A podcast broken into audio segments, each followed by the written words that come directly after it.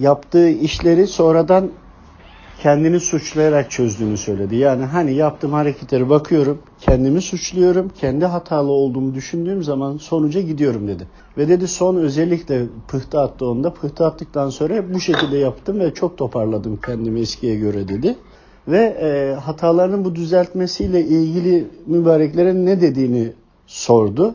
Sorduğumda imanın doğrulabileceğini söyledi.